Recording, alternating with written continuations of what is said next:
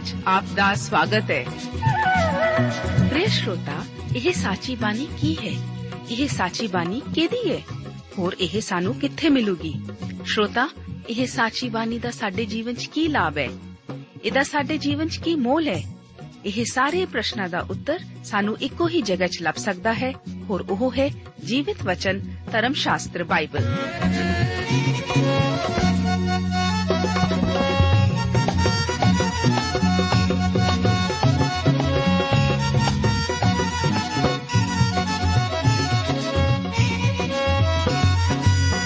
ਧਰਮ ਸ਼ਾਸਤਰ ਬਾਈਬਲ। ਉਹੀ ਜੀਵਿਤ ਵਚਨ ਦਾ ਅਸੀਂ ਇਸ ਕਾਰਜਕ੍ਰਮ ਵਿੱਚ ਅਧਿਐਨ ਕਰਾਂਗੇ।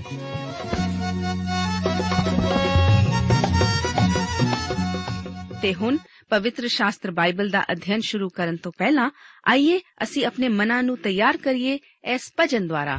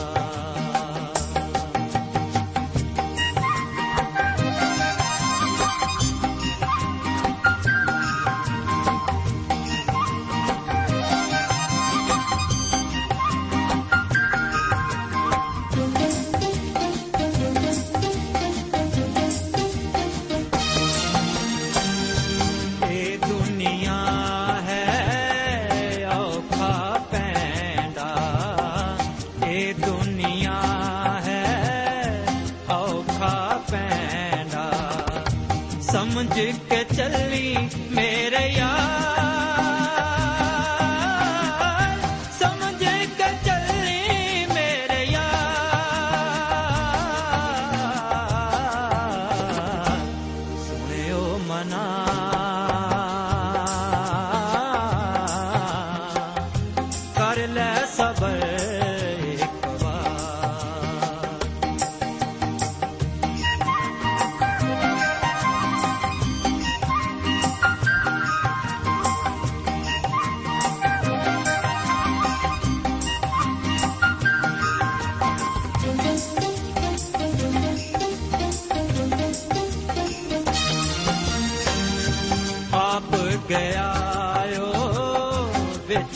ਅਸਮਾਨੀ ਆਪ ਗਿਆ ਵਿੱਚ ਅਸਮਾਨੀ ਜਗਾ ਕਰਨ ਲਈ ਤੇ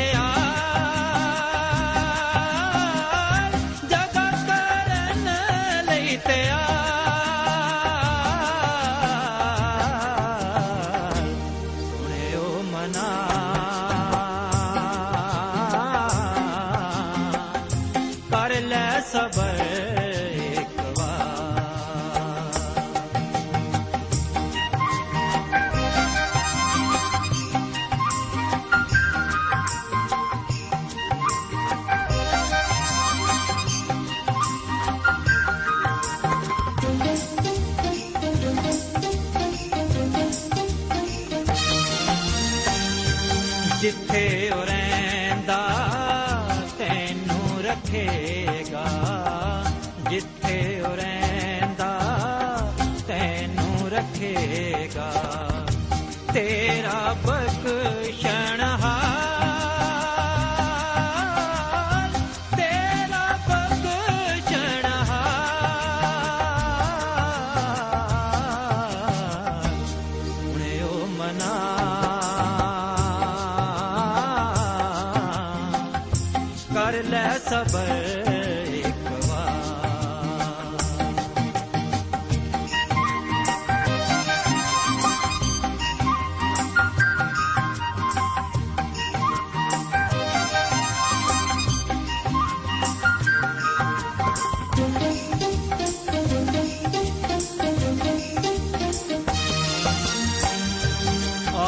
ਓ ਤੈਨੂੰ ਲੈ ਜਾਏਗਾ।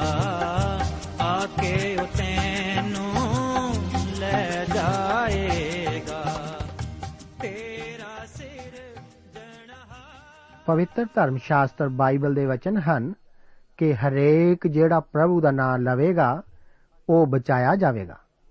ਪਰ ਜਿਹਦੇ ਉੱਤੇ ਨੇਚਾ ਨਹੀਂ ਕੀਤੀ, ਉਹ ਉਸ ਦਾ ਨਾਮ ਕਿੱਕਰ ਲੈਣ। ਅਤੇ ਜਿਹਦੀ ਖਬਰ ਸੁਣੀ ਹੀ ਨਹੀਂ, ਉਸ ਉੱਤੇ ਵਿਸ਼ਵਾਸ ਕਿੱਕਰ ਕਰਨ ਅਤੇ ਪ੍ਰਚਾਰਕ ਵਾਜੋਂ ਕਿੱਕਰ ਸੁਣਨ ਅਤੇ ਜੇ ਘੱਲੇ ਨਾ ਜਾਣ, ਤਾਂ ਕਿੱਕਰ ਪ੍ਰਚਾਰ ਕਰਨ। ਜਿਵੇਂ ਲਿਖਿਆ ਹੋਇਆ ਹੈ, ਭਈ ਜਿਹੜੇ ਚੰਗੀਆਂ ਗੱਲਾਂ ਦੀ ਖੁਸ਼ਖਬਰੀ ਸੁਣਾਉਂਦੇ ਹਨ, ਉਹਨਾਂ ਦੇ ਚਰਨ ਕਿੰਨੇ ਸੁੰਦਰ ਹਨ। ਪਿਆਰੇ ਦੋਸਤੋ, ਇਸ ਪ੍ਰੋਗਰਾਮ ਵਿੱਚ ਰਸੂਲਾਂ ਦੇ ਕਰਤੱਵ ਦੀ ਪੋਥੀ ਦੇ 21 ਅਧਿਆਏ ਉਸ ਦੀਆਂ 1 ਤੋਂ ਲੈ ਕੇ 26 ਆਇਤਾਂ ਤੱਕ ਵਿਚਾਰ ਕਰਨ ਲਈ ਮੈਂ ਆਪ ਦਾ ਸਵਾਗਤ ਕਰਦਾ ਹਾਂ। 21 ਅਧਿਆਏ ਦਾ ਮੁੱਖ ਵਿਸ਼ਾ, ਪੌਲਸ ਦਾ ਯਰੂਸ਼ਲਮ ਨੂੰ ਆਪੜਨਾ ਅਤੇ ਉੱਥੇ ਫੜਿਆ ਜਾਣਾ ਹੈ। ਪੌਲਸ ਹੁਣ ਤਿੰਨ ਪ੍ਰਚਾਰ ਯਾਤਰਾਵਾਂ ਕਰ ਚੁੱਕਾ ਹੈ।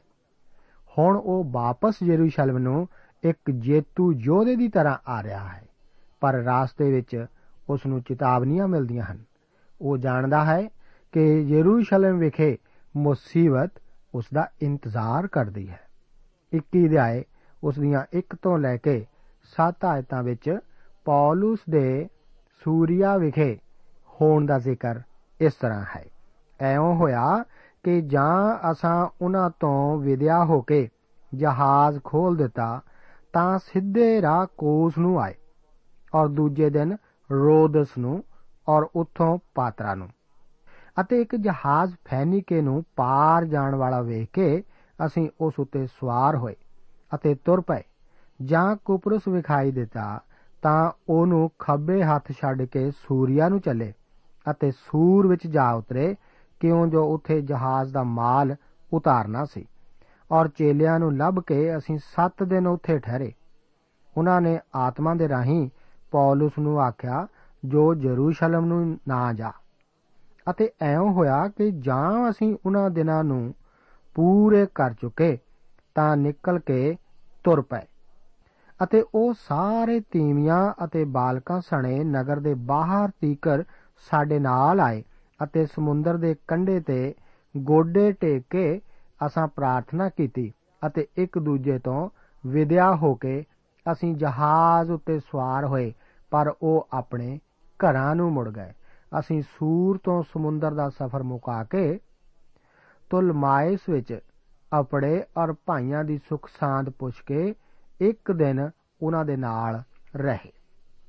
ਉਸ ਨੇ ਮਿਲੇਤੁਸ ਤੋਂ ਇੱਕ ਜਹਾਜ਼ ਉੱਤੇ ਚੜ ਕੇ ਏਸ਼ੀਆ ਮਾਈਨਰ ਦੇ ਦੱਖਣੀ ਕਿਨਾਰੇ ਪਾਤਰਾ ਨੂੰ ਹੋ ਗਿਆ ਉੱਥੇ ਉਹਨਾਂ ਨੇ ਜਹਾਜ਼ ਬਦਲੇ ਸਨ। ਹੁਣ ਉਹ ਸੂਰੀਆ ਵੱਲ ਚਲਾ ਗਿਆ ਸੀ, ਜੋ ਕਿ ਕੈਸਰੀਆ ਦੇ ਉੱਤਰ ਵੱਲ ਇੱਕ ਸਮੁੰਦਰੀ ਕਿਨਾਰਾ ਹੈ। ਅਸਲ ਵਿੱਚ ਇਹ ਇਸਰਾਇਲ ਦੇ ਕੰਢੇ ਪ੍ਰਾਚੀਨ ਫਨੀਕੇ ਹੀ ਸੀ। ਅੱਜ ਕੱਲ ਇਹੋ ਹੀ ਲਿਬਨਾਨ ਹੈ। ਉਹਨਾਂ ਨੇ ਨੇੜੇ ਹੀ ਕੁਪਰਸ ਨੂੰ ਦੇਖਿਆ, ਪਰ ਉਹ ਉੱਥੇ ਰੁਕੇ ਨਹੀਂ ਸਨ। ਉਹ ਤਾਂ ਆਪਣੇ ਸੂਰੀਆ ਦੇ ਰਾਹੇ ਜਾ ਰਹੇ ਸਨ, ਜੋ ਕਿ ਇੱਕ ਮਹਾਨ ਵਪਾਰਕ ਕੇਂਦਰ ਪੁਰਾਣੇ ਸਮਿਆਂ ਤੋਂ ਇਸੇ ਤਰ੍ਹਾਂ ਅੱਜ ਵੀ ਚੱਲਦਾ ਆ ਰਿਹਾ ਹੈ। ਚਾਰ ਆਇਤ ਅਨੁਸਾਰ ਉਹਨਾਂ ਬਾਈਬਲ ਦੇ ਪੰਡਤਾਂ ਵੱਲੋਂ ਇਸਤੇਮਾਲ ਕੀਤੀ ਜਾਂਦੀ ਹੈ, ਜੋ ਕਿ ਇਹ ਮਹਿਸੂਸ ਕਰਦੇ ਹਨ ਕਿ ਪੌਲਸ ਨੇ ਯਰੂਸ਼ਲਮ ਨੂੰ ਜਾ ਕੇ ਇੱਕ ਬਹੁਤ ਵੱਡੀ ਗਲਤੀ ਹੀ ਕੀਤੀ ਸੀ। ਇਸ ਤੋਂ ਪਤਾ ਲੱਗਦਾ ਹੈ ਕਿ ਇਹ ਲੋਕ ਪੌਲਸ ਨੂੰ ਪਵਿੱਤਰ ਆਤਮਾ ਰਾਹੀਂ ਹੀ ਇਸ ਤਰ੍ਹਾਂ ਆਖਦੇ ਸਨ। ਪਰਮੇਸ਼ਵਰ ਆਤਮਾ ਆਪਣੀ ਵਿਰੋਧਤਾ ਆਪ ਨਹੀਂ ਕਰਦਾ। ਮੇਰਾ ਵਿਸ਼ਵਾਸ ਹੈ ਕਿ ਜੋ ਕੁਝ ਉਸਨੇ ਪਹਿਲਾਂ ਕਿਹਾ ਸੀ ਹੁਣ ਵੀ ਉਹ ਉਹ ਹੀ ਕਹਿ ਰਿਹਾ ਹੈ। ਪੌਲਸ ਉਦੋਂ ਤੱਕ ਯਰੂਸ਼ਲਮ ਨੂੰ ਨਹੀਂ ਜਾਵੇਗਾ, ਜਦੋਂ ਤੱਕ ਉਹ ਲੋੜੀਂਦੀ ਵਲੀ ਦੇਣ ਲਈ ਤਿਆਰ ਨਹੀਂ ਹੋ ਜਾਂਦਾ। ਪੌਲਸ ਲਗਾਤਾਰ ਆਖਦਾ ਜਾ ਰਿਹਾ ਹੈ ਕਿ ਉਹ ਇਸ ਬਲੀ ਨੂੰ ਦੇਣਾ ਚਾਹੁੰਦਾ ਹੈ। ਉਹ ਪ੍ਰਭੂ ਯੀਸ਼ੂ ਮਸੀਹ ਲਈ ਆਪਣੀ ਜ਼ਿੰਦਗੀ ਦੇਣ ਲਈ ਪੂਰੀ ਤਰ੍ਹਾਂ ਇਛੁਕ ਹੈ। ਮੇਰੇ ਵਿਚਾਰ ਅਨੁਸਾਰ ਸਾਨੂੰ ਇਸ ਨੂੰ ਇਸੇ ਤਰ੍ਹਾਂ ਸਮਝਣਾ ਚਾਹੀਦਾ ਹੈ। ਕਈ ਕਾਰਨਾਂ ਕਰਕੇ ਮੈਂ ਵਿਸ਼ਵਾਸ ਨਹੀਂ ਕਰਦਾ ਕਿ ਯਰੂਸ਼ਲਮ ਨੂੰ ਜਾਣ ਵੇਲੇ ਪੌਲਸ ਨੇ ਪਰਮੇਸ਼ਵਰ ਦੀ ਇੱਛਾ ਤੋਂ ਬਾਹਰ ਕਦਮ ਰੱਖਿਆ ਹੋਵੇ। ਉਸ ਦੇ ਉੱਥੇ ਜਾਣ ਦਾ ਇੱਕ ਭਾਵਕ ਕਾਰਨ ਵੀ ਸੀ, ਪਰ ਇਹ ਇੱਕ ਚੰਗਾ ਕਾਰਨ ਸੀ। ਉਹ ਗੈਰ ਕੌਮੀ ਮਸੀਹੀ ਆਪਸੋਂ ਯਰੂਸ਼ਲਮ ਦੇ ਦੁਖੀ ਸੰਤਾਂ ਲਈ ਦਾਨ ਆਪਣੇ ਨਾਲ ਲਿਜਾ ਰਿਹਾ ਸੀ। ਉਹ ਆਪਣੇ ਹੱਥੀਂ ਇਹ ਦਾਨ ਯਰੂਸ਼ਲਮ ਦੀ ਕਲੀਸਿਆ ਨੂੰ ਸੌਂਪਣਾ ਚਾਹੁੰਦਾ ਸੀ, ਕਿਉਂਕਿ ਇਹ ਉਸੇ ਦੇ ਹੱਥ ਹੀ ਸਨ, ਜਿਨ੍ਹਾਂ ਦੁਆਰਾ ਉਸਨੇ ਇੱਕ ਸਮੇਂ ਯਰੂਸ਼ਲਮ ਦੀ ਕਲੀਸਿਆ ਨੂੰ ਤਬਾਹ ਕੀਤਾ ਸੀ।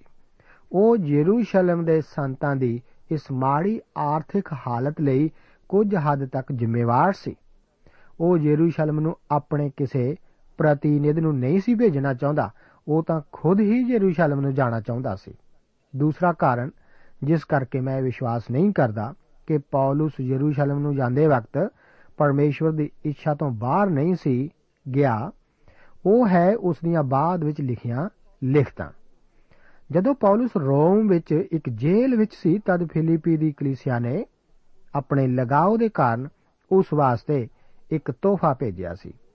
ਉਹ ਉਸ ਨਾਲ ਤੇ ਕਰਦੇ ਸਨ। ਉਹ ਉਸ ਦੀ ਹਾਲਤ ਉੱਤੇ ਤਰਸ ਖਾ ਰਹੇ ਸਨ। ਪਰ ਪੌਲਸ ਨੇ ਉਹਨਾਂ ਨੂੰ ਲਿਖਿਆ ਕਿ हे ਭਰਾਵੋ ਮੈਂ ਚਾਹੁੰਦਾ ਹਾਂ ਕਿ ਜੋ ਤੁਸੀਂ ਇਹ ਜਾਣੋ ਕਿ ਮੇਰੇ ਉੱਤੇ ਜੋ ਵੀ ਤਿਆ ਸੋ ਇੰਜੀਲ ਦੇ ਫੈਲਰ ਜਾਣ ਦਾ ਹੀ ਕਾਰਨ ਹੋਇਆ।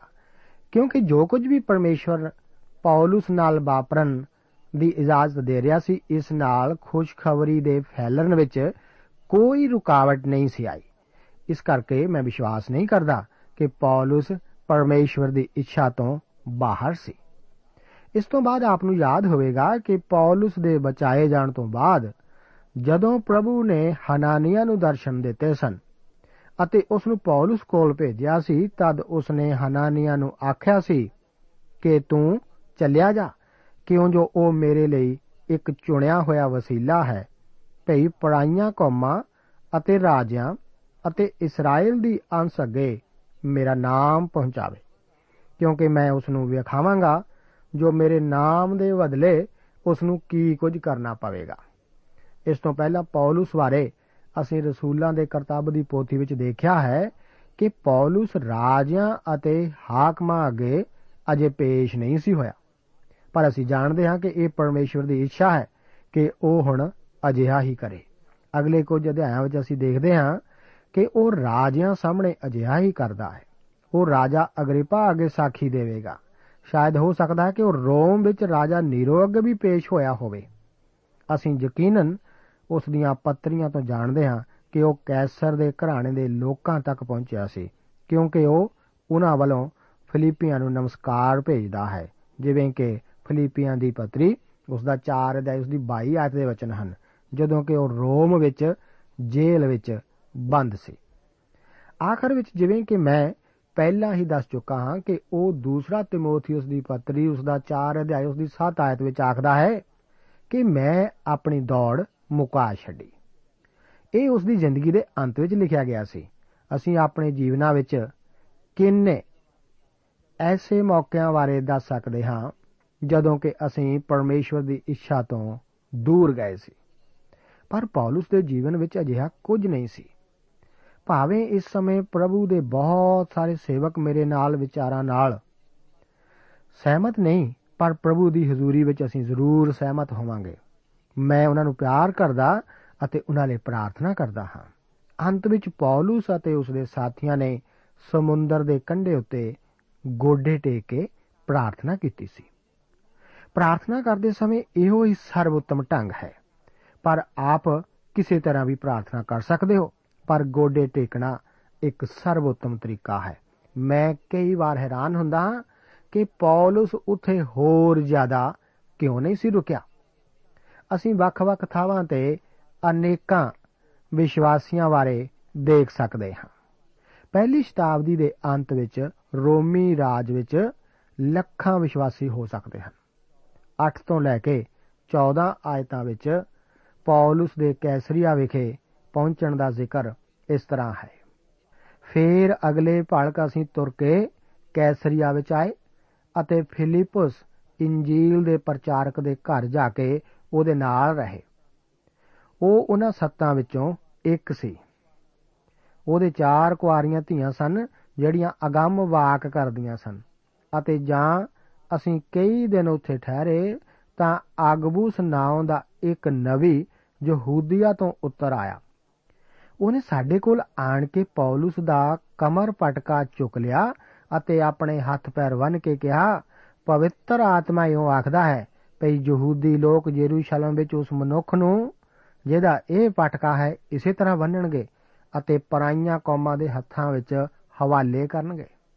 ਜਾਂ ਇਹ ਗੱਲਾਂ ਸੁਣੀਆਂ ਤਾਂ ਅਸਾਂ ਅਤੇ ਉੱਥੋਂ ਦੇ ਰਹਿਣ ਵਾਲਿਆਂ ਨੇ ਵੀ ਉਹਦੀ ਮਿਹਨਤ ਕੀਤੀ ਭਈ ਯਰੂਸ਼ਲਮ ਨੂੰ ਨਾ ਜਾਵੇ।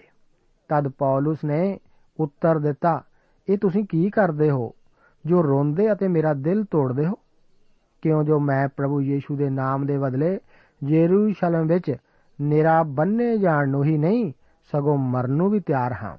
ਜਾਂ ਉਹਨੇ ਨਾ ਮੰਨਿਆ, ਤਾਂ ਅਸੀਂ ਇਹ ਕਹਿ ਕੇ ਚੁੱਪ ਕਰ ਰਹੇ, ਭਈ ਪ੍ਰਭੂ ਦੀ ਮਰਜ਼ੀ ਪੂਰੀ ਹੋਵੇ। ਪੌਲਸ ਸਮੁੰਦਰ ਦੇ ਕੰਢੇ ਕੰਢੇ ਇੱਕ ਥਾਂ ਤੋਂ ਦੂਸਰੀ ਥਾਂ ਜਾ ਰਿਹਾ ਹੈ। ਭਾਵੇਂ ਅੱਜ ਕੱਲ ਇਸ ਰਸਤੇ ਤੇ ਬੱਸ ਦਾ ਰੂਟ ਹੈ, ਪਰ ਪੌਲਸ ਉਸ ਸਮੇਂ ਪੈਦਲ ਹੀ ਗਿਆ ਸੀ। ਉਸ ਦੀ ਸੇਵਾ ਕਿੰਨੀ ਅਦਭੁਤ ਸੀ। ਉਹ ਕਿੰਨੇ ਵਿਸ਼ਵਾਸੀਆਂ ਨੂੰ ਰਾਹ ਵਿੱਚ ਮਿਲਿਆ। ਉਸ ਕੋਲ ਇੱਕ ਅਸਲ ਸੇਵਾ ਅਤੇ ਇੱਕ ਅਸਲੀ ਮੌਕਾ ਵੀ ਸੀ। ਜੋ ਕੁਝ ਪਰਮੇਸ਼ਵਰ ਆਪਣੇ ਲੋਕਾਂ ਦੀਆਂ ਜ਼ਿੰਦਗੀਆਂ ਵਿੱਚ ਕਰਦਾ ਹੈ, ਉਸ ਨੂੰ ਤੱਕਣਾ ਅਤੇ ਜਾਣਨਾ ਇੱਕ ਬਹੁਤ ਹੀ ਉਤਸ਼ਾਹ ਦੀ ਗੱਲ ਹੈ। ਕਈ ਵਾਰ ਅਸੀਂ ਘਰ ਬੈਠੇ ਏਲੀਆ ਵਾਂਗ ਇਹ ਵਿਚਾਰ ਹੀ ਬਣਾ ਲੈਂਦੇ ਹਾਂ ਕਿ ਸਿਰਫ ਮੈਂ ਹੀ ਬਚਿਆ ਹਾਂ, ਮੈਂ ਹੀ ਸਿਰਫ ਆਪਣੇ ਆਪ ਵਿੱਚ ਹਾਂ, ਸਿਰਫ ਮੈਂ ਹੀ ਹਾਂ ਜੋ ਪਰਮੇਸ਼ਵਰ ਲਈ ਖੜਾ ਹਾਂ ਮੇਰੇ ਪ੍ਰਭੂ। ਪਰ ਮੇਰੇ ਦੋਸਤ, ਘਰੋਂ ਬਾਹਰ ਦੂਰ ਨਿਕਲ ਕੇ ਵੇਖੋ। ਇਸ ਦੁਆਰਾ ਆਪ ਦਾ ਦਿਲ ਅਚੰਭੇ ਨਾਲ ਭਰ ਜਾਵੇਗਾ ਕਿ ਕਿੰਨੀਆਂ ਅਦਭੁਤ ਕਲੀਸਿਆਵਾਂ, ਕਿੰਨੀਆਂ ਅਨੋਖੀਆਂ ਮਸੀਹੀ ਸੇਵਾਵਾਂ, ਮਸੀਹੀ ਘਰ ਅਤੇ ਮਸੀਹੀ ਵਿਸ਼ਵਾਸੀ ਇਸ ਸਾਡੇ ਮੁਲਕ ਅਤੇ ਸੰਸਾਰ ਦੇ ਬਾਕੀ ਮੁਲਕਾਂ ਵਿੱਚ ਹਨ। ਬਿਨਾਂ ਸ਼ੱਕ ਪੌਲਸ ਦਾ ਵੀ ਇਹੋ ਹੀ ਅਨੁਭਵ ਸੀ। ਫਿਲਿਪਸ ਇੱਕ ਪ੍ਰਚਾਰਕ ਸੀ। ਇਹਨਾਂ ਖਾਸ ਔਰਤਾਂ ਕੋਲ ਭਵਿੱਖਬਾਣੀ ਦਾ ਵਰਦਾਨ ਸੀ। ਨਵਾਂ ਨੇਮ ਅਜੇ ਲਿਖਿਆ ਨਹੀਂ ਸੀ ਗਿਆ। ਇਸ ਕਰਕੇ ਆਰੰਭਕ ਕਲੀਸਿਆ ਵਿੱਚ ਭਵਿੱਖਬਾਣੀ ਦੇ ਵਰਦਾਨ ਦੀ ਜ਼ਰੂਰਤ ਸੀ। ਪਵਿੱਤਰ ਆਤਮਾ ਪੌਲਸ ਨੂੰ ਦਰਸਾਉਂਦਾ ਹੈ ਕਿ ਯਰੂਸ਼ਲਮ ਵਿਖੇ ਉਸ ਨਾਲ ਕੀ ਬੀਤੇਗਾ? ਪੌਲਸ ਜਾਣਦਾ ਹੈ ਕਿ ਉਸ ਨਾਲ ਕੀ ਹੋਣ ਵਾਲਾ ਹੈ ਅਤੇ ਉਹ ਪੂਰੀ ਤਰ੍ਹਾਂ ਹੁਣ ਜਾਣ ਦੀ ਇੱਛਾ ਰੱਖਦਾ ਹੈ। ਅਸਲ ਵਿੱਚ ਇਹ ਨਵੀ ਪੌਲਸ ਨੂੰ ਕੋਈ ਨਵੀਂ ਗੱਲ ਨਹੀਂ ਸੀ ਦੱਸ ਰਿਹਾ। ਪੌਲਸ ਤਾਂ ਇਸ ਬਾਰੇ ਏਸ਼ੀਆ ਮਾਈਨਰ ਵਿੱਚ ਵੀ ਜਾਣ ਗਿਆ ਸੀ। ਯਾਦ ਰੱਖੋ ਕਿ ਇਹ ਸਭ ਕੁਝ ਵੈਦ ਲੂਕਾ ਹੀ ਲਿਖ ਰਿਹਾ ਹੈ। ਉਹ ਖੁਦ ਅਤੇ ਕੁਝ ਹੋਰ ਨਹੀਂ ਸੀ ਚਾਹੁੰਦੇ ਕਿ ਪੌਲਸ ਯਰੂਸ਼ਲਮ ਨੂੰ ਜਾਵੇ। ਪਰ ਪੌਲਸ ਮਸੀਹ ਲਈ ਸਿਰਫ ਬੰਨਿਆ ਹੀ ਨਹੀਂ ਸੀ ਜਾਣਾ ਚਾਹੁੰਦਾ, ਉਹ ਤਾਂ ਮਸੀਹ ਲਈ ਮਰਨ ਨੂੰ ਵੀ ਤਿਆਰ ਹੈ। ਉਹ ਵਿਸ਼ਵਾਸੀਆਂ ਨੂੰ ਆਖਦਾ ਹੈ ਕਿ ਉਹ ਰੋ ਕੇ ਉਸ ਦਾ ਦਿਲ ਨਾ ਤੋੜਨ। ਇਹਨਾਂ ਵਿਸ਼ਵਾਸੀਆਂ ਦੇ ਦਿਲ ਵਿੱਚ ਪੌਲਸ ਲਈ ਕਿੰਨਾ ਅਦਭੁਤ ਤੇ ਸੀ। ਮੇਰਾ ਵਿਚਾਰ ਹੈ ਕਿ ਪੌਲਸ ਦੇ ਜੀਵਨ ਵਿੱਚ ਪਰਮੇਸ਼ਵਰ ਦੀ ਇੱਛਾ ਪੂਰੀ ਹੋਈ ਸੀ। ਅੱਗੇ 21 ਅਧਿਆਏ ਉਸ ਦੀਆਂ 15 ਤੋਂ ਲੈ ਕੇ 26 ਆਇਤਾਂ ਵਿੱਚ ਪੌਲਸ ਦੇ ਯਰੂਸ਼ਲਮ ਵਿਖੇ ਹੋਣ ਦਾ ਜ਼ਿਕਰ ਇਸ ਤਰ੍ਹਾਂ ਹੈ। ਇੱਥੇ ਲਿਖਿਆ ਹੈ ਇਹਨਾਂ ਦਿਨਾਂ ਦੇ ਪਿੱਛੋਂ ਅਸੀਂ ਆਪਣਾ ਬਲੇਵਾ ਲੈ ਕੇ ਯਰੂਸ਼ਲਮ ਨੂੰ ਤੁਰ ਪਏ ਅਤੇ ਕੈਸਰੀਆ ਤੋਂ ਵੀ ਕਈ ਚੇਲੇ ਸਾਡੇ ਨਾਲ ਚੱਲੇ ਔਰ ਮਨਾਸੋਨ ਕੁਪਰੂਸੀ ਇੱਕ ਪੁਰਾਣਾ ਚੇਲਾ ਜਿਹਦੇ ਕੋਲ ਅਸਾਂ ਉਤਰਨਾ ਸੀ ਆਪਣੇ ਨਾਲ ਲਿਆਏ ਜਾਂ ਅਸੀਂ ਯਰੂਸ਼ਲਮ ਵਿੱਚ ਆ ਪਹੁੰਚੇ ਤਾਂ ਭਾਈਆਂ ਨੇ ਖੁਸ਼ੀ ਨਾਲ ਸਾਡੀ ਆਗਤ ਭਾਗਤ ਕੀਤੀ। ਦੂਜੇ ਦਿਨ ਪੌਲਸ ਸਾਡੇ ਨਾਲ ਯਾਕੂਬ ਦੇ ਘਰ ਗਿਆ ਅਤੇ ਸਾਰੇ ਬਜ਼ੁਰਗ ਉੱਥੇ ਹਾਜ਼ਰ ਸਨ ਅਤੇ ਉਸਨੇ ਉਹਨਾਂ ਨੂੰ ਪ੍ਰਣਾਮ ਕਰਕੇ ਜੋ ਜੋ ਕੰਮ ਪਰਮੇਸ਼ਵਰ ਨੇ ਪੜਾਈਆਂ ਕੌਮਾਂ ਵਿੱਚ ਉਹਦੀ ਟਹਿਲ ਦੇ ਵਸੀਲੇ ਨਾਲ ਕੀਤੇ ਸਨ ਇੱਕ ਇੱਕ ਕਰਕੇ ਸੁਣਾ ਦਿੱਤੇ। ਸੋ ਉਹਨਾਂ ਸੁਣ ਕੇ ਪਰਮੇਸ਼ਵਰ ਦੀ ਵਡਿਆਈ ਕੀਤੀ ਅਤੇ ਉਸ ਨੂੰ ਕਿਹਾ ਭਾਈ ਜੀ ਤੂੰ ਵੇਖਦਾ ਹੈ ਜੋ ਯਹੂਦੀਆਂ ਵਿੱਚ ਕਿੰਨੇ ਕੁ ਹਜ਼ਾਰ ਨੇਚਾਵਾਨ ਹਨ ਔਰ ਸਭ ਸ਼ਰਾ ਦੇ ਗੈਰਤ ਵਾਲੇ ਹਨ। ਅਤੇ ਉਹਨਾਂ ਤੇਰੀ ਇਹ ਖਬਰ ਸੁਣੀ ਜੋ ਤੂੰ ਸਾਰੇ ਯਹੂਦੀਆਂ ਨੂੰ ਜਿਹੜੇ ਪਰਾਈਆਂ ਕੌਮਾਂ ਵਿੱਚ ਵਸਦੇ ਹਨ, ਇਹ ਸਿਖਾਲਦਾ ਹੈ, ਭਈ ਮੂਸਾ ਨੂੰ ਤਿਆਗੋ ਅਤੇ ਆਖਦਾ ਹੈ, ਜੋ ਆਪਣੇ ਬਾਲਕਾਂ ਦੀ ਸੁਨਨਤ ਨਾ ਕਰਵਾਓ ਅਤੇ ਰੀਤਾਂ ਉੱਤੇ ਨਾ ਚੱਲੋ। ਸੋ ਹੁਣ ਕੀ ਗੱਲ ਹੋਵੇ? ਉਹ ਜ਼ਰੂਰ ਸੁਣ ਲੈਣਗੇ ਜੋ ਤੂੰ ਆਇਆ ਹੈ। ਇਸ ਲਈ ਤੂੰ ਐਉਂ ਕਰ, ਜਿਸ ਤਰ੍ਹਾਂ ਅਸੀਂ ਤੈਨੂੰ ਦੱਸਦੇ ਹਾਂ। ਸਾਡੇ ਕੋਲ ਚਾਰ ਪੁਰਖ ਹਨ, ਜਿਨ੍ਹਾਂ ਮੰਨਤ ਮੰਨੀ ਹੈ। ਤੂੰ ਉਹਨਾਂ ਨੂੰ ਲੈ ਕੇ ਆਪਣੇ ਤਾਈਂ ਉਹਨਾਂ ਦੇ ਨਾਲ ਸ਼ੁੱਧ ਕਰ। ਅਤੇ ਉਹਨਾਂ ਦੇ ਲਈ ਕੁਝ ਖਰਚ ਕਰ, ਜੋ ਉਹ ਆਪਣੇ ਸਿਰ ਮਨਾਉਣ, ਤਾਂ ਸਭ ਲੋਕ ਜਾਣਨਗੇ। ਤੇ ਜਿਹੜੀਆਂ ਗੱਲਾਂ ਉਹਦੇ ਵਿਖੇ ਅਸਾਂ ਸੁਣੀਆਂ ਹਨ, ਸੋ ਕੁਝ ਨਹੀਂ, ਸਗੋਂ ਇਹ ਕਿ ਉਹ ਆਪ ਵੀ ਸ਼ਰ੍ਹਾ ਨੂੰ ਮੰਨ ਕੇ ਸਿੱਧੀ ਚਾਲ ਚੱਲਦਾ ਹੈ। ਪਰ ਪਰਾਈਆਂ ਕੌਮਾਂ ਦੇ ਹੱਕ ਵਿੱਚ ਜਿਨ੍ਹਾਂ ਨੇਚਾ ਕੀਤੀ ਹੈ, ਅਸੀਂ ਇਹ ਠਹਿਰਾ ਕੇ ਲਿਖ ਭੇਜਿਆ ਸੀ ਭਈ ਉਹ ਮੂਰਤਾਂ ਦੇ ਚੜਾਵੇ ਅਤੇ ਲਹੂ ਅਤੇ ਗਲ ਘਿੱਟੇ ਹੋਏ ਦੇ ਮਾਸ ਅਤੇ ਹਰਾਮਕਾਰੀ ਤੋਂ ਆਪ ਨੂੰ ਬਚਾ ਰੱਖਣ। ਤਦ ਪੌਲਸ ਨੇ ਉਹਨਾਂ ਮਨੁੱਖਾਂ ਨੂੰ ਨਾਲ ਲਿਆ ਤੇ ਦੂਜੇ ਦਿਨ ਉਹਨਾਂ ਸਣੇ ਆਪ ਨੂੰ ਸ਼ੁੱਧ ਕਰਕੇ ਹੈਕਲ ਵਿੱਚ ਗਿਆ ਔਰ ਸ਼ੁੱਧ ਹੋਣ ਦੇ ਦਿਨਾਂ ਦੇ ਪੂਰੇ ਹੋਣ ਦੀ ਖਬਰ ਦਿੰਦਾ ਗਿਆ, ਜਦ ਤਾਈਂ ਉਹਨਾਂ ਵਿੱਚੋਂ ਹਰੇਕ ਦੇ ਲਈ ਭੇਂਟ ਚੜਾਈ ਨਾ ਗਈ। ਗੌਰ ਕਰੋ ਕਿ ਜਦੋਂ ਪੌਲਸ ਰਸੂਲ ਯਰੂਸ਼ਲਮ ਅਪੜਿਆ ਸੀ ਤਾਂ ਉੱਥੇ ਦੀ ਕਲੀਸਿਆ ਨੇ ਖੁਸ਼ੀ ਨਾਲ ਉਹਦੀ ਆਗਤ ਭਾਗਤ ਕੀਤੀ।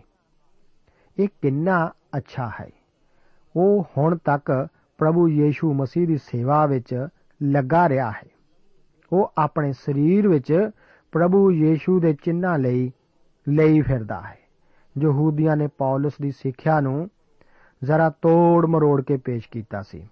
ਜਿਸ ਸਿੱਖਿਆ ਨੂੰ ਪੌਲਸ ਦਿੱਤੇ ਜਾਣ ਦੀ ਗੱਲ ਉਹ ਕਰ ਰਹੇ ਸਨ, ਅਸਲ ਵਿੱਚ ਪੌਲਸ ਨੇ ਇਹ ਸਿੱਖਿਆ ਨਹੀਂ ਸੀ ਦਿੱਤੀ। ਵਚਨ ਦੇ ਇਸ ਹਿੱਸੇ ਬਾਰੇ ਵੀ ਬਾਈਬਲ ਵਿਆਖਿਆਕਾਰ ਵੱਖ-ਵੱਖ ਟਿੱਪਣੀਆਂ ਕਰਦੇ ਹਨ। ਕੀ ਪੌਲਸ ਦਾ ਯਰੂਸ਼ਲਮ ਨੂੰ ਜਾਣਾ ਅਤੇ ਇੱਕ ਯਹੂਦੀ ਮੰਨਤ ਨੂੰ ਮੰਨਣਾ ਪੌਲਸ ਲਈ ਪਰਮੇਸ਼ਵਰ ਦੀ ਇੱਛਾ ਦੇ ਅਨੁਸਾਰ ਸੀ? ਜਿਸ ਵਿੱਚ ਇੱਕ ਬਲੀ ਜਾਂ ਭੇਂਟ ਚੜਾਉਣਾ ਸ਼ਾਮਲ ਸੀ ਯਰੂਸ਼ਲਮ ਵਿੱਚ ਹਜ਼ਾਰਾਂ ਯਹੂਦੀ ਮਸੀਹੀ ਵਿਸ਼ਵਾਸੀ ਸਨ ਇਹ ਯਹੂਦੀ ਜੋ ਕਿ ਹੁਣ ਮਸੀਹ ਵਿੱਚ ਪੂਰਨ ਸਨ ਉਹਨਾਂ ਨੇ موسی ਦੀ ਸ਼ਰ੍ਹਾ ਨੂੰ ਨਹੀਂ ਸੀ ਤਿਆਗਿਆ ਪਰ ਉਹ ਗੈਰ ਕੌਮਾਂ ਨੂੰ ਸ਼ਰ੍ਹਾ ਦੇ ਪੂਰਾ ਕਰਨ ਲਈ ਜ਼ੋਰ ਨਹੀਂ ਸਨ ਦਿੰਦੇ ਇਸ ਦੇ ਦੂਸਰੇ ਪਾਸੇ ਗੈਰ ਕੌਮਾਂ ਦੇ ਵਿਸ਼ਵਾਸੀ ਵੀ ਯਹੂਦੀ ਵਿਸ਼ਵਾਸੀਆਂ ਨੂੰ ਸ਼ਰ੍ਹਾ ਦੇ ਕੰਮ ਛੱਡਣ ਲਈ ਜ਼ੋਰ ਦੇ ਕੇ ਨਹੀਂ ਸੀ ਕਹਿੰਦੇ। ਜੋ ਗੈਰ ਕੌਮਾਂ ਦੇ ਸ਼ਰ੍ਹਾ ਨੂੰ ਪੂਰਾ ਨਾ ਕਰਨ ਦੀ ਗੱਲ ਕਰਦੇ ਹਨ ਉਹ ਇਹ ਭੁੱਲ ਜਾਂਦੇ ਹਨ ਕਿ ਇੱਕ ਯਹੂਦੀ ਵਿਸ਼ਵਾਸੀ ਨੂੰ ਵੀ ਸ਼ਰ੍ਹਾ ਦੇ ਕੰਮਾਂ ਨੂੰ ਜਾਰੀ ਰੱਖਣ ਵਿੱਚ ਪਰਮੇਸ਼ਵਰ ਦੀ ਇੱਛਾ ਨੂੰ ਜਾਣਦੇ ਹੋਏ ਆਜ਼ਾਦੀ ਹੋਣੀ ਚਾਹੀਦੀ ਹੈ। ਪਤਰਸ ਪੌਲਸ ਨੂੰ ਅੰਤਾਕਿਆ ਵਿੱਚ ਮਿਲਣ ਤੋਂ ਪਹਿਲਾਂ ਸ਼ਰ੍ਹਾ ਦੁਆਰਾ ਮਨਾਹੀ ਕੀਤੀ ਕਿਸੇ ਵੀ ਵਸਤ ਨੂੰ ਨਹੀਂ ਸਿਖਾਂਦਾ ਯਹੂਦੀ ਵਿਸ਼ਵਾਸੀ ਨੇ ਵੀ ਮੂਰਤਾਂ ਨੂੰ ਚੜਾਏ ਮਾਸ ਨੂੰ ਖਾਣ ਤੋਂ ਰੋਕਣ ਲਈ ਗੈਰ ਕੌਮਾਂ ਦੇ ਵਿਸ਼ਵਾਸੀਆਂ ਨੂੰ ਮਜਬੂਰ ਨਹੀਂ ਸੀ ਕੀਤਾ। ਬੇਸ਼ਰਤੇ ਕਿ ਇਸ ਦੁਆਰਾ ਕਿਸੇ ਦੂਸਰੇ ਵਿਸ਼ਵਾਸੀ ਨੂੰ ਠੋਕਰ ਨਾ ਲੱਗਦੀ ਹੋਵੇ। ਪਹਿਲਾ ਕੋਰਿੰਥੀਆਂ ਦੀ ਪੱਤਰੀ, ਉਸ ਦਾ 7 ਅਧਿਆਏ, ਉਸ ਦੀਆਂ 17 ਤੋਂ ਲੈ ਕੇ 20 ਆਇਤਾਂ ਵਿੱਚ ਪੌਲਸ ਆਖਦਾ ਹੈ, ਪਰ ਇਸ ਪ੍ਰਕਾਰ ਪ੍ਰਭੂ ਨੇ ਹਰੇਕ ਨੂੰ ਵੰਡਿਆ ਹੋਇਆ ਹੈ ਅਤੇ ਜਿਸ ਪ੍ਰਕਾਰ ਪਰਮੇਸ਼ਵਰ ਨੇ ਹਰੇਕ ਨੂੰ ਸੱਦਿਆ ਹੈ, ਉਹ ਉਸੇ ਪ੍ਰਕਾਰ ਚਾਲ ਚੱਲੇ ਅਤੇ ਮੈਂ ਸਾਰੀਆਂ ਕਲੀਸਿਆਵਾਂ ਵਿੱਚ ਅਜਿਹਾ ਹੀ ਠਹਿਰਾਉਂਦਾ ਹਾਂ। ਕੀ ਕੋਈ ਸੁਨਤੀ ਸੱਦਿਆ ਗਿਆ, ਤਾਂ ਉਹ ਅਸੁਨਤੀ ਨਾ ਬਣੇ। ਕੀ ਕੋਈ ਅਸੁਨਤੀ ਸੱਦਿਆ ਗਿਆ, ਤਾਂ ਉਹਦੀ ਸੁਨਤ ਨਾ ਕੀਤੀ ਜਾਵੇ। ਸੁਨਤ ਕੁਝ ਨਹੀਂ ਅਤੇ ਅਸੁਨਤ ਕੁਝ ਨਹੀਂ, ਪਰ ਪਰਮੇਸ਼ਵਰ ਦੇ ਹੁਕਮ ਦੀ ਪਾਲਣਾ ਕਰਨੀ ਸਭੋ ਕੁਝ ਹੈ। ਹਰ ਕੋਈ ਜਿਸ ਹਾਲ ਵਿੱਚ ਸੱਦਿਆ ਗਿਆ, ਉਸੇ ਵਿੱਚ ਟਿਕਿਆ ਰਹੇ। ਪੌਲਸ ਇਹੋ ਹੀ ਸਿਧਾਂਤ ਲੋਕਾਂ ਨੂੰ ਮਸੀਹ ਵਾਸਤੇ ਜਿੱਤਣ ਲਈ ਵੀ ਲਾਗੂ ਕਰਦਾ ਹੈ। ਮੇਰੇ ਵਿਚਾਰ ਵਿੱਚ ਸਾਨੂੰ ਪੌਲਸ ਦੀ ਆਲੋਚਨਾ ਜੋ ਕੁਝ ਉਸਨੇ ਇੱਥੇ ਯਰੂਸ਼ਲਮ ਵਿੱਚ ਕੀਤਾ ਸੀ, ਉਸ ਕਰਕੇ ਨਹੀਂ ਕਰਨੀ ਚਾਹੀਦੀ। ਹੁਣ ਪੌਲਸ ਕੀ ਕਰੇ? ਫਿਰ ਇੱਕ ਹੀ ਕਲੀਸਿਆ ਹੈ, ਜੋ ਕਿ ਮਸੀਹ ਦੀ ਕਲੀਸਿਆ ਹੈ। ਇਹ ਨਾ ਤਾਂ ਯਹੂਦੀ ਕਲੀਸਿਆ ਹੈ ਅਤੇ ਨਾ ਹੀ ਗੈਰ ਕੌਮਾਂ ਦੀ ਕਲੀਸਿਆ। ਇਸ ਕਰਕੇ ਯਰੂਸ਼ਲਮ ਦੀ ਕਲੀਸਿਆ ਵਿੱਚ ਏਕਤਾ ਬਣਾਈ ਰੱਖਣ ਅਤੇ ਹਰ ਪ੍ਰਕਾਰ ਦੀ ਵੰਡ ਨੂੰ ਰੋਕਣ ਲਈ ਪੌਲਸ ਨੂੰ ਕਿਹਾ ਜਾਂਦਾ ਹੈ ਕਿ ਉਹ ਸਿਰਫ ਮਨਾਏ ਹੋਏ ਅਤੇ ਮੰਨਤ ਮੰਨੀ ਹੋਈ ਮਨੁੱਖਾਂ ਨਾਲ ਹੈਕਲ ਵਿੱਚ ਜਾਵੇ। ਇਸ ਨੂੰ ਪੌਲਸ ਸਵੀਕਾਰ ਕਰ ਲੈਂਦਾ ਹੈ। ਪੌਲਸ ਨੂੰ ਅਜਿਹਾ ਕਰਨ ਲਈ ਹੁਕਮ ਨਹੀਂ ਸੀ ਦਿੱਤਾ ਗਿਆ। ਪੌਲਸ ਖੁਦ ਵੀ ਪਹਿਲਾ ਕੋਰਿੰਥੀਆਂ ਉਸ ਦਾ 9 ਅਧਿਆਏ ਅਤੇ ਉਸ ਦੀਆਂ 19 ਤੋਂ ਲੈ ਕੇ 23 ਆਇਤਾਂ ਵਿੱਚ ਇਸੇ ਬਾਰੇ ਆਖਦਾ ਹੈ। ਭਾਵੇਂ ਮੈਂ ਸਭਨਾ ਤੋਂ ਆਜ਼ਾਦ ਸਾਂ, ਤਾਂ ਵੀ ਆਪਣੇ ਆਪ ਨੂੰ ਸਭਨਾ ਦਾ ਦਾਸ ਕੀਤਾ। ਪਈ ਮੈਂ ਵਾਲਿਆਂ ਨੂੰ ਖਿੱਚ ਲਿਆਵਾਂ ਅਤੇ ਯਹੂਦੀਆਂ ਲਈ ਮੈਂ ਯਹੂਦੀ ਜਿਹਾ ਬਣਿਆ। ਪਈ ਯਹੂਦੀਆਂ ਨੂੰ ਖਿੱਚ ਲਿਆਵਾਂ ਅਤੇ ਭਾਵੇਂ ਆਪ ਸ਼ਰਾ ਅਧੀਨ ਨਹੀਂ ਹਾਂ, ਤਾਂ ਵੀ ਸ਼ਰਾ ਅਧੀਨ ਲਈ ਮੈਂ ਸ਼ਰਾ ਅਧੀਨ ਜਿਹਾ ਬਣਿਆ ਪਈ ਮੈਂ ਸ਼ਰਾ ਅਧੀਨਾਂ ਨੂੰ ਖਿੱਚ ਲਿਆਵਾਂ। ਮੈਂ ਜੋ ਪਰਮੇਸ਼ਵਰ ਦੇ ਭਾਣੇ ਸ਼ਰਾਹੀਣ ਨਹੀਂ ਹਾਂ, ਸਗੋਂ ਮਸੀਹ ਦੇ ਭਾਣੇ ਸ਼ਰਾ ਅਧੀਨ ਹਾਂ, ਸ਼ਰਾਹੀਣਾ ਲਈ ਮੈਂ ਸ਼ਰਾਹੀਣ ਜਿਹਾ ਬਣਿਆ ਪਈ ਮੈਂ ਸ਼ਰਾਹੀਣਾ ਨੂੰ ਖਿੱਚ ਲਿਆਵਾਂ। ਮੈਂ ਨਿਤਾਣਿਆਂ ਲਈ ਨਿਤਾਣਾ ਬਣਿਆ ਪਈ ਨਿਤਾਣਿਆਂ ਨੂੰ ਖਿੱਚ ਲਿਆਵਾਂ। ਮੈਂ ਸਭਨਾ ਲਈ ਸਭ ਕੁਝ ਬਣਿਆ, ਤਾਂ ਜੋ ਮੈਂ ਹਰ ਤਰ੍ਹਾਂ ਨਾਲ ਕਈਆਂ ਨੂੰ ਬਚਾਵਾਂ। ਅਤੇ ਮੈਂ ਸਭੋ ਕੁਝ ਅੰਜੀਲ ਦੇ ਨਿਮਿਤ ਕਰਦਾ ਹਾਂ, ਭਈ ਮੈਂ ਹੋਰਨਾਂ ਨਾਲ ਰਲ ਕੇ ਉਸ ਵਿੱਚ ਸਾਂਝੀ ਹੋ ਜਾਵਾਂ। ਅਸੀਂ ਦੇਖਦੇ ਹਾਂ ਕਿ ਉਹ ਸਿਰਫ ਮੁਨਾਏ ਹੋਏ ਅਤੇ ਮੰਨਤ, ਮੰਨੀ ਹੋਈ ਮਨੁੱਖਾਂ ਨਾਲ ਹੀ ਹੈਕਲ ਵਿੱਚ ਜਾਣ ਲਈ ਉਸ ਨੂੰ ਕਿਹਾ ਗਿਆ ਹੈ। ਇਸ ਨੂੰ ਪੌਲਸ ਸਵੀਕਾਰ ਕਰ ਲੈਂਦਾ ਹੈ। ਪੌਲਸ ਨੂੰ ਅਜਿਹਾ ਕਰਨ ਲਈ ਹੁਕਮ ਨਹੀਂ ਸੀ ਦਿੱਤਾ ਗਿਆ। ਉਸ ਨੇ ਤਾਂ ਇਹ ਮੰਨਤ ਲੋਕਾਂ ਨੂੰ ਮਸੀਹ ਵਿੱਚ ਜਿੱਤਣ ਵਾਸਤੇ ਪੂਰੀ ਕੀਤੀ ਸੀ। ਦੋਸਤ, ਆਪ ਨੂੰ ਕੋਈ ਮੰਨਤ ਮੰਨਣ ਦੀ ਜ਼ਰੂਰਤ ਨਹੀਂ ਹੈ, ਪਰ ਫਿਰ ਵੀ ਜੇਕਰ ਆਪ ਚਾਹੋ ਤਾਂ ਮੰਨਤ ਮੰਨ ਸਕਦੇ ਹੋ। ਮੰਨਤ ਮੰਨ ਕੇ ਸਿਰ ਮਨਾਉਣਾ ਆਪ ਦਾ ਇੱਛਾ ਹੀ ਹੋ ਸਕਦਾ ਹੈ। ਕਿਰਪਾ ਦੀਨ ਆਪ ਇਹ ਕਰਨ ਦਾ ਹੱਕ ਰੱਖਦੇ ਹੋ, ਪਰ ਇਹ ਜ਼ਰੂਰ ਜਾਣ ਲਓ ਕਿ ਜੋ ਕੁਝ ਵੀ ਆਪ ਕਰਦੇ ਹੋ ਉਸ ਦੁਆਰਾ ਆਪ ਨਹੀਂ ਬਚਾਏ ਗਏ। ਔਰ ਆਪ ਤਾਂ ਪਰਮੇਸ਼ਵਰ ਦੀ ਕਿਰਪਾ ਦੁਆਰਾ ਹੀ ਬਚਾਏ ਗਏ ਹੋ। ਪ੍ਰਭੂ ਆਪ ਨੂੰ ਅੱਜ ਦੇ ਇਹਨਾਂ ਵਚਨਾਂ ਨਾਲ ਬਰਕਤ ਦੇਵੇ। ਜੈ ਮਸੀਹ ਦੀ। ਦੋਸਤੋ, ਸਾਨੂੰ ਉਮੀਦ ਹੈ ਕਿ ਇਹ ਕਾਰਜਕ੍ਰਮ ਤੁਹਾਨੂੰ ਪਸੰਦ ਆਇਆ ਹੋਵੇਗਾ ਤੇ ਇਹ ਕਾਰਜਕ੍ਰਮ ਸੁਣ ਕੇ ਤੁਹਾਨੂੰ ਬਰਕਤਾਂ ਮਿਲੀਆਂ ਹੋਣਗੀਆਂ। ਜੇ ਤੁਸੀਂ ਇਹ ਕਾਰਜਕ੍ਰਮ ਦੇ ਬਾਰੇ ਕੁਝ ਪੁੱਛਣਾ ਚਾਹੁੰਦੇ ਹੋ, ਤੇ ਸਾਨੂੰ ਇਸ ਪਤੇ ਤੇ ਲਿਖੋ। Programme Sachi Bani post box number 1715 sector 36 Chandigarh 160036 ਪਤਾ ਇੱਕ ਵਾਰ ਫੇਰ ਸੁਣ ਲਓ। Programme Sachi Bani post box number 1715 sector 36 Chandigarh 160036 ਸਾਡਾ ਈਮੇਲ ਪਤਾ ਹੈ punjabi.ttb@twr.in ਪਤਾ ਇੱਕ ਵਾਰ ਫੇਰ ਸੁਣ ਲਓ punjabi.ttb@twr.in ਹੁਣ ਸਾਡੇ ਪ੍ਰੋਗਰਾਮ ਦਾ ਸਮੇਂ ਸਮਾਪਤ ਹੁੰਦਾ ਹੈ ਉਮੀਦ ਹੈ ਅਗਲੇ ਪ੍ਰੋਗਰਾਮ ਵਿੱਚ ਤੁਹਾਡੇ ਨਾਲ ਫੇਰ ਪੇਂਟ ਹੋਏਗੀ ਰੱਬ ਤੁਹਾਨੂੰ ਬਰਕਤ ਦੇ